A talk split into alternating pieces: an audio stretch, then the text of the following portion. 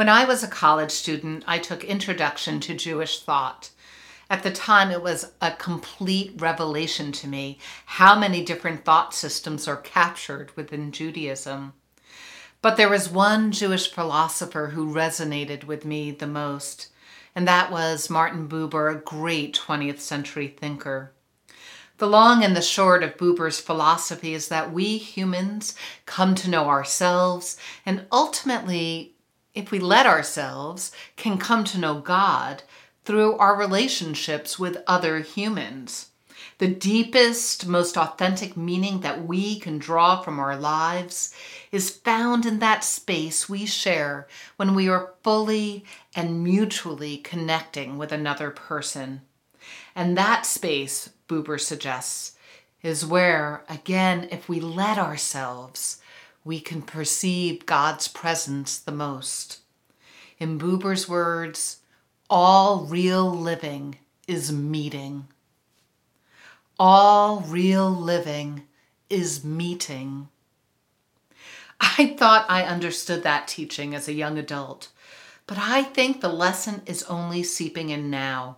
As I reflect on these weeks when our world has been turned upside down because of the coronavirus pandemic, the ground has been swept out from under us, and we are feeling our human frailty with an intensity that is very new for so many of us.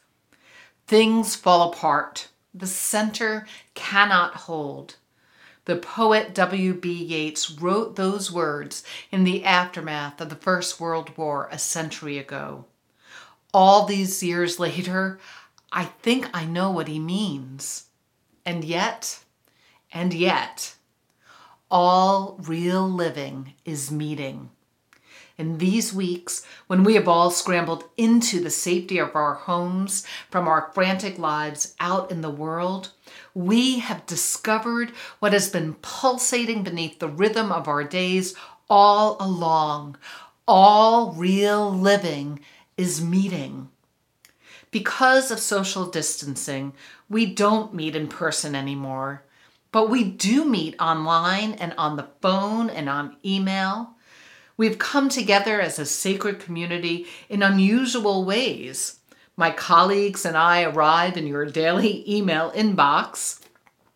Hundreds of you are present for Shabbat services from the comfort of your own Shabbat table. And last week, scores of us gathered in Temple Beth Am's Zoom room to discuss how we find sanctuary at home.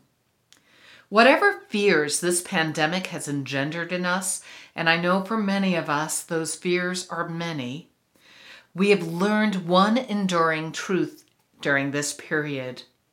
When we connect with each other as a Kehillah Kedoshah, as a sacred community, our lives are filled with meaning and with purpose.